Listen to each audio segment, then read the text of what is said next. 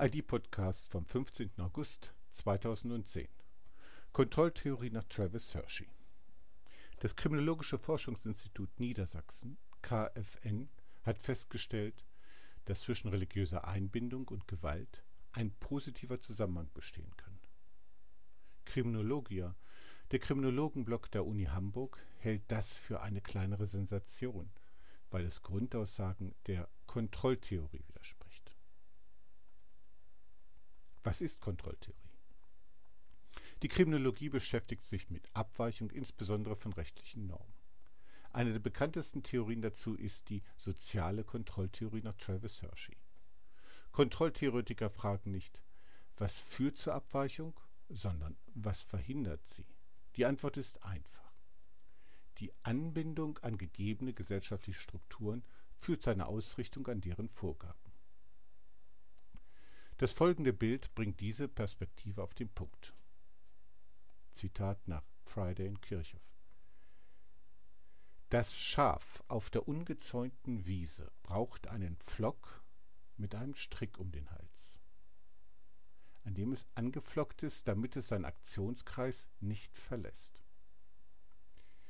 Diese Konformität ist keinesfalls langweilig oder eintönig zu erleben so wie das Schaf an der Leine schlafen, essen, brüllen, die Sonne angenießen, ja sogar versuchen kann, mit gekreuzten Vorderbeinen zu laufen.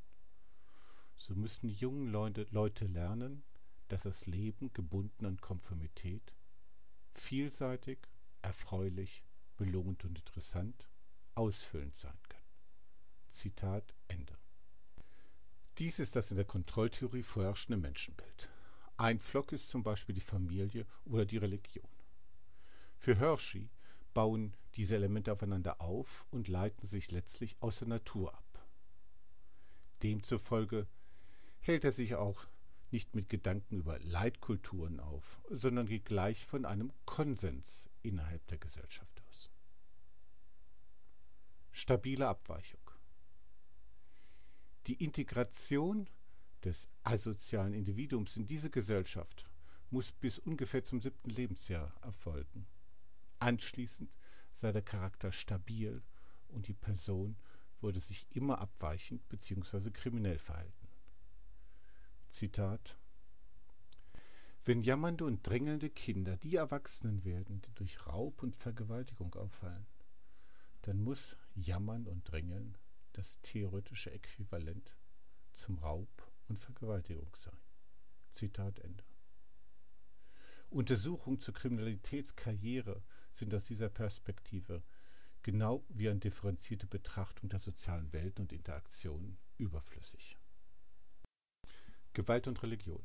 Das KfN stellt nun unter anderem fest, dass, Zitat, Migranten ohne Konfessionszugehörigkeit in jeder Hinsicht am besten integriert seien. Zitat Ende. Sie differenzieren verschiedene Formen von Religiosität und schreiben noch ganz im Sinne von Hershey, dass, Zitat, je stärker Jugendliche in ihrem Glauben verankert sind, umso seltener begehen sie einen Ladendiebstahl oder haben Alkoholprobleme. Zitat Ende.